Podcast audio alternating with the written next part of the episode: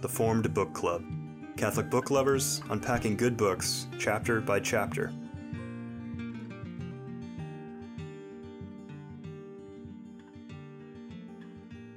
Welcome to the Formed Book Club. Vivian Dudro, Father Fessio, Joseph Pearce. We now begin a new title. Would you hold yours up, please, Vivian, between us here? Uh, the Lost Mandate of Heaven, the American betrayal of, how do you pronounce his name? Oh, Ngo Dinh Diem. Ngo Dinh Diem, President of Vietnam, by Geoffrey Shaw. This is a very important book. Uh, and Vivian's going to kind of take us through it. Uh, but I'd like you first, Vivian, to tell us briefly about the history of how we got this book and what you did to it. Oh, well, I was uh, expecting that question, so good thing I prepared an answer. First, I just want to mention that we have a video based on the man's life that the author of the book worked very closely on. So if there are people who don't want to read a book, they can get the movie version and still follow along with what we're set, talking about. And have you seen it? No, Okay. but it's Ignatius Press. Hey, it's be- gotta be, be it's gotta be good. Yeah. So, uh, so anyway, how did how did we publish this book? Well, Geoffrey Shaw, the author, uh, sent us the manuscript. I think it was his dissertation, and we usually don't publish dissertations because they're not made for public. We never publish this. Don't try and send us one. yeah, We've done one. It was by Karol Wojtyła. yeah. but a pope and a saint i mean the rest of you forget about it okay so um so but what happened was father started reading it you're the guy who first reads things when they come to ignatius press and he brought it to me and he said i know this is a dissertation but he's saying things i haven't heard anyone say before and what do you think so i read it too and i said i too have never heard this interpretation of President Diem. And America's role in Vietnam. And- that's a key thing. Yes, and and this this side of the story of America's role in Vietnam and America's role in his betrayal and assassination, and that he was a devout Catholic. Uh, so um, we thought, well, maybe maybe we could make a book out of this if the author's willing to work with the Axe Lady, and so uh, that's what we did, and we uh, got it down to On the one hand, you have a hatchet man. On the other hand, you have an axe lady. You know? we, But you know what? To tell you the truth, Father, I did not realize the gem that this really was until we asked Father Schall to write the foreword. And maybe you could tell us a little bit about who Father Schall was. well, if you don't know, uh, Google him. A wonderful Jesuit priest, deceased a couple of years ago.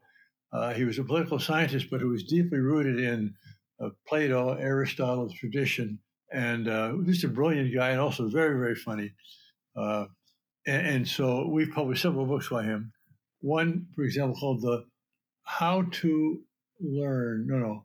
Oh, Oh, Another sort of learning. Another, sort, of learning. Thank you, Thomas Jacoby. Newly a father of a wonderfully preborn, premature born baby who's doing well.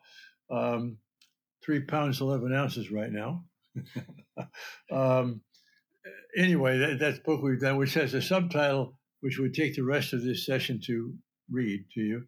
But a phenom- phenomenal book. Uh, we've published many of his books, and he's beloved by his many students. And again, terrific insight on especially things of political philosophy. right. And he was a professor of political philosophy at Georgetown from 1977 to 2012. And when he retired, he gave a final parting lecture, and it was standing room only. He was so beloved by his students. And uh, and but father, he taught at the institute for a while, didn't he? When He- you were there, He did teach at the Institute. He also taught at the Gregorian University. Yeah, so, uh, a very learned man. And when his foreword came in and we saw uh, some of the amazing things, Schall's description of this book as being a courageous task, he called it careful scholarship and a redemption of memory. And Father Fessio and I both were, wow, we didn't even know it was as good as all that. so uh, we then uh, put it together and put Father Schall, Father Schall's foreword in there, and Well, um, wait a second. Vivian took a, like a 600 plus page dissertation and made it into a 297 297 page readable book, which uh, of course has been hugely popular in the Vietnamese community here because Mhm. they revere him as a saint. right But also, I- think it's important for us as Americans who want to be patriots and should be patriots to recognize where some of the flaws of our government is because what happened in Vietnam has continued to happen in the future and it's happening even now as Yes. we speak. And it, if we if we love our mother, if we love our country, we want to recognize what needs correction in her and help to bring that about. And this- Right. This, is the kind of thing which will do that. and I would, speaking of I that would say, I would say just one thing as well, as regards being the, the, the, the Brit amongst us, the uh, the, the Englishman, uh, that I didn't even know who this fellow was. Uh, and you know, obviously, uh, Americans are much more knowledgeable of the history of the Vietnam War than than British people are. We weren't involved in it; um, we just saw it from a distance. Um, so you know, all of this background, this historical backdrop, this background is so new to me. It's such a learning curve, and it's such a joy for me to be on that learning curve and to be understanding this aspect of history of which I was entirely ignorant. So, so thanks to Ignatius Press for publishing this, and I feel very blessed that we're going to discuss it over the next few weeks. But also, there is a British element Yes. here that's very important yes because part of the problem we'll see in this book is that we were dealing in Vietnam with an insurgency, guerrilla warfare, and American military policy was not based on that. It was based more on major warfare against a uniformed enemy that you you know went and, and demolished, whereas the British already experienced in how you respond to insurgency warfare, where you have to gain the minds and hearts of the people in the villages because a major war won't help you. right and Well, there's, uh, there's, there's a delicious irony here as well, of course, as you're saying that, Father, because this is a complete flip side of the coin. Because, of course, the, the, the American War of Independence, right? The Brits were used to having conventional warfare and didn't know what to do with the guerrilla tactics of, of the of the revolutionaries. So you know, and, it, and now we have sort of the British Empire, 150 years, 200 years almost afterwards, with all the experience of trying to police an empire that uh, emerged since the Revolutionary War that now has this uh, understanding that the Americans don't have, and they want to go and fight like the Redcoats. You know, you're fight Yes. fairly, where you can't you can't hide behind things. You've got to fight fairly, and so there's this you know delicious irony here. And history is such a funny thing. yes yes yes and the um the british element here that father's mentioning we'll we'll meet this man later on in the story a counterinsurgency a british counterinsurgency expert who was helping the malaysian government keep out the same communist insurgents that were making headway elsewhere in southeast asia malaysia was successful vietnam was not and Diem wanted to go with this man's advice, and he even was brought to Washington to talk to the top brass at the Pentagon. And unfortunately, uh, his advice was not heeded, and so we'll, that that'll happen later on. But speaking of counterinsurgency, that's a little bit more of the background because this author, Geoffrey Shaw, his speciality was counterinsurgency, and he was making a study of the Vietnamese counterinsurgency. And it was while he was studying that as a military historian that he began to see that the portrait of Diem that he had always heard in academic publications and in uh, public type periodicals, the New York Times, and so on, compared with the man he was actually getting to know from the real documentation of the war, he said these two people were two different people and he wanted to get to the bottom of it and that's that's what's, what was the instigation of this study Yes, and and I would say this is not only important historically and currently, but also as a book. This, this is dramatic. It's, it's a very it's intrigue. You know, there's spies and counter spies, and there's insurgents, and there's military activity, and there's assassination attempts. I mean, this is really uh, right it, it, probably, we should we should watch the video. we if- should watch the video see if it's any good no uh, you know uh, that's how i helped uh, Dr. Shaw with he's by the way gone to his rewards, you know. He just died recently, died young of cancer, relatively young. And so uh I keep thinking about him Yes. now and uh, he I kept telling him there's a dramatic arc here, uh Dr. Shaw. That's what we need to find to tell this story. We got to stick with a plot.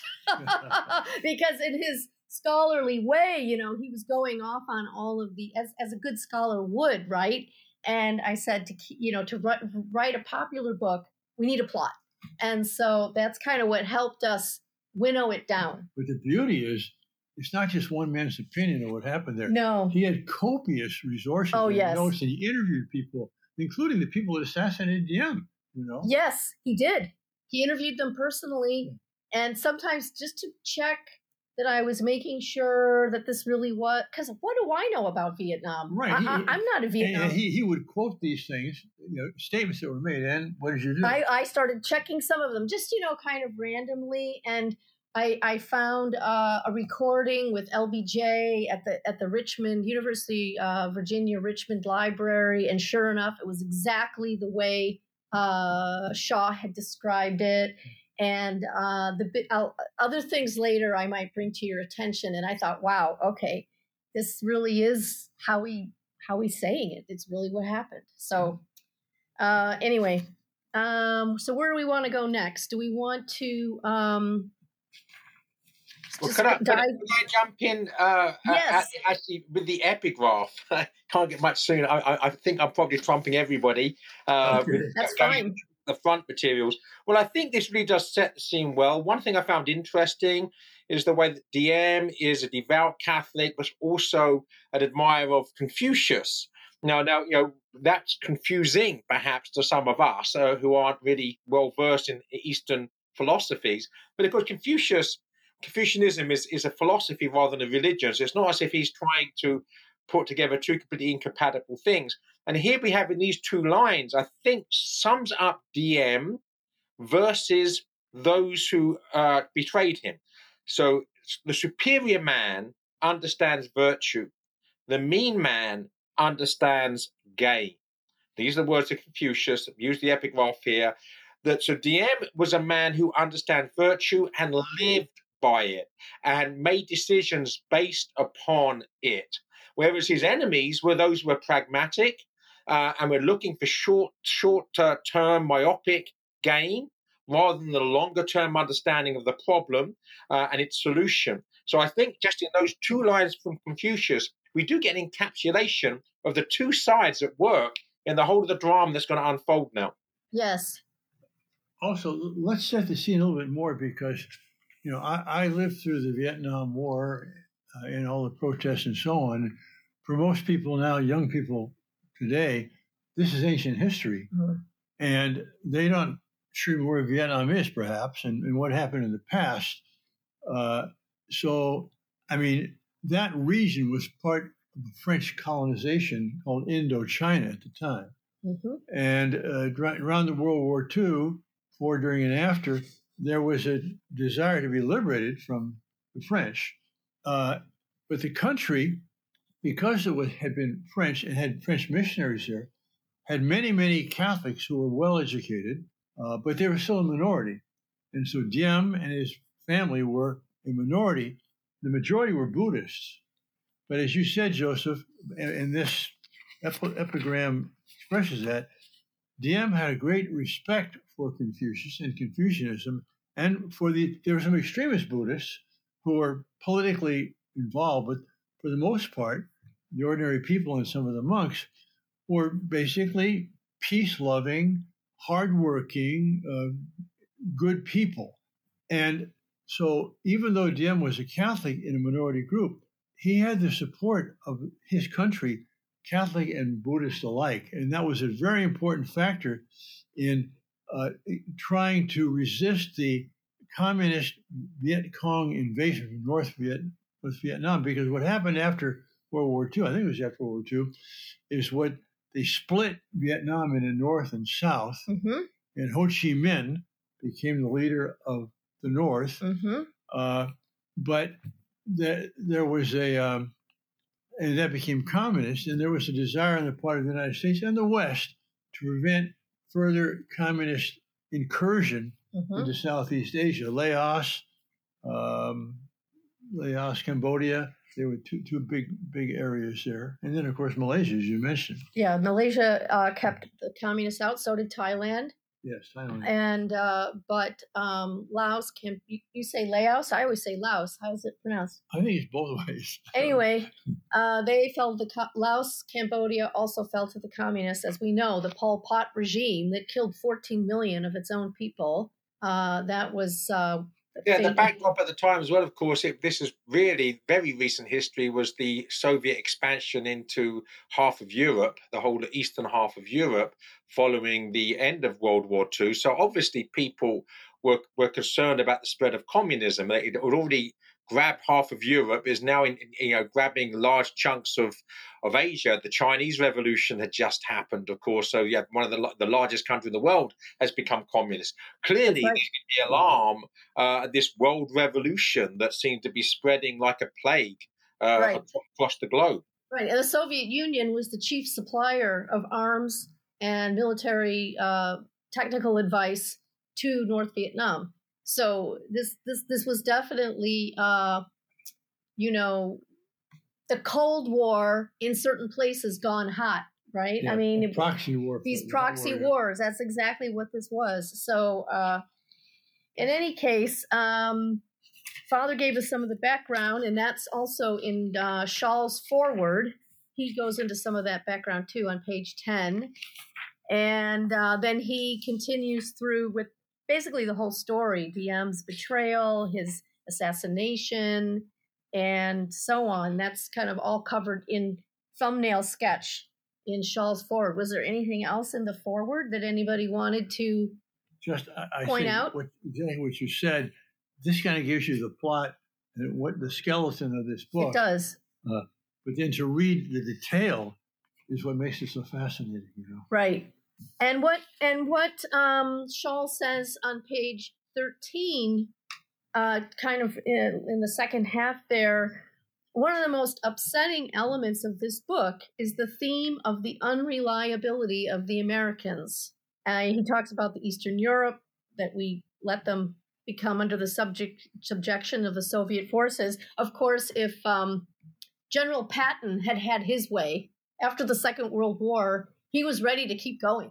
He did not want to leave those people in the hands Right. of the Soviets.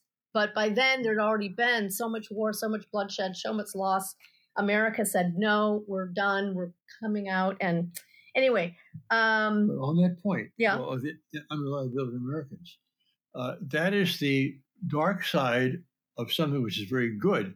Unlike a monarchy or some country where you have seven or ten year terms for the president, we change presidents every four years, and sometimes the Congress is different party and the president sometimes it's the same, so that someone makes a treaty with the United States, and then four years later or three years later, the regime changes that's right. you know, it changes democratically. All of a sudden, well, they, they can't predict what America's head is going to be for more than four years, if that. And so the troubling thing about that and about what, what Schall has to say here, Where he continues this thought on 14, the bottom of the second graph, where he says, The book recounts the profound venality and ignorance of well educated and aristocratic American diplomats and journalists who insisted that they better understood the situation in Vietnam than did the local leader and the Americans who grasped what he was doing in the light of the enemies he had to deal with. And uh, that kind of echoes your Confucius epigraph, Joseph, right? The venality of uh, these people. And it's not easy to read when you start to see. Um, And there, there are commentators who one can accept or not, but are are qualified today speaking about both Ukraine and about Israel and Gaza, who are saying the, the American foreign policy is based on arrogance and ignorance. Right. And has been, as we can see, for a long time. And, Yeah, and uh, just one thing before we perhaps we, we move on from from the foreword. Again, I, I actually highlighted an awful lot of Father Schall's foreword, but uh, as you rightly, rightly say, Vivian, that, that father and, and we uh, collectively have given a lot of the background which he gives. We don't have to go over it again. But the middle of page 12, I mean, remembering that Father Schall was a political philosopher, um, he sees things in those terms, as he should. And he says at the end of that paragraph there, once the great Socratic civilizational principle, I love that phrase, great Socratic civilization principle, that it is never right to do wrong, was violated by abandoning Diem, the moral integrity of the Americans was undermined. Mm-hmm. Uh, we basically, we chose to use evil means for a purportedly good end, uh, and in fact, the end itself uh, b- became evil in consequence. Right. Yep. And then he closes with that same principle. His last line on page 15 it was a step in the death of the basic principle on which civilization rests. Yeah. Perfect way to end his foreword there. I got that highlighted as well. Should we and, move, and to introduce the rest of the book. Yeah. Should we move on to the preface? Yes, let us yeah. so. Okay, so this is the author's preface, and now he tells you, you know, what his thesis is and how he chose to, why he chose to write it. And uh, I think one of the key lines here is, um, I mean, he gives this beautiful description of Diem's Catholicism, which we'll get into again later. But one of the precious lines here, I think, is where he says where? that on top of 18, that top paragraph, that the war was lost not in Saigon, but in Washington, D.C., you know, within the circle of President John F. Kennedy's closest advisors. That's yeah, if, we can, if we can back up a little bit. Yeah, exactly. I wanted I wanted to take it from there because that, that that's a wonderful analogy, you know, and it's also very well written. Did I find it's top of page 18? Did I find a veritable Conradian heart of darkness? Yes, I did but not in the quarter to which all popular American sources were pointing their accusatory fingers, in other words, at Diem. In other words, not in Saigon, but in Washington, D.C., within the circle of President John F. Kennedy's closest advisors, a, a very much uh, an, an, an, inner non sanctum, shall we say. Mm-hmm. Mm-hmm. Well, I want to look at the first sentence and the last sentence of this preface. Sure. I always like when an author tells us what he's doing. Yes. Uh, the overarching thesis of this book is that the first president of South Vietnam, Ngo Dinh Diem, no, no Dinh Diem, okay, they get that G out of there, possessed the Confucian mandate of heaven. That is to say, in the Buddhist culture, Confucian. Well, I guess the Buddhists had it too. Yeah, the Confucian culture uh, that only someone was qualified and deserved to be a leader who lived a simple, ascetic, moral life and had personally virtuous character. And they call that the mandate of heaven. And then I, I love this last sentence, uh, page 18. Truly, in order to solve a problem that did not exist, which is to say that it wasn't as if the uh, Viet Cong was actually gaining ground among the rural population, the Kennedy administration created a problem that could not be solved. And that remains the essence of the mystery of this particular inquiry. So, in order to solve a problem that did not exist, the administration made a problem that could not be solved. Let's see what that means. It just goes on, but that's a that's a mm. very pithy mm-hmm. uh, summary of it. Now, just uh, one fact here before we do move on, because I do think that people want to know this. You know, we are told in the preface that Diem was up for mass at six thirty every morning. Um, you know, I know that certainly more more than beats me. Even I don't so you know, this is a man who's a daily communicant or goes to daily mass, and at six thirty in the morning before starting his day's work every day. Right, right. And, you know, he was murdered right after attending Mass on All Souls Day. Yeah. He was yep. abducted from the church. Yeah, yep. And yeah, so, uh, and we're going to read later that he uh, thought that perhaps he had a religious vocation, a calling to the priesthood, but because Vietnam was in such uh, a critical time in its history, he felt it a duty to serve his country in a, in a, in a statesman role uh, because that was sort of the tradition of his family. And so you know, he truly was the philosopher king type that uh, Plato was in search of, right? But look what we do to them. Yeah. Well, that that's pretty close to yeah time. So let's uh, conclude it here, and we'll see you at the next session for uh, the introduction on no din jim, no go. Thank you, everyone. God bless you. If you enjoyed this discussion, please help spread the word about the Formed Book Club by subscribing to the podcast and writing a review. You can sign up for weekly updates at formedbookclub.ignatius.com.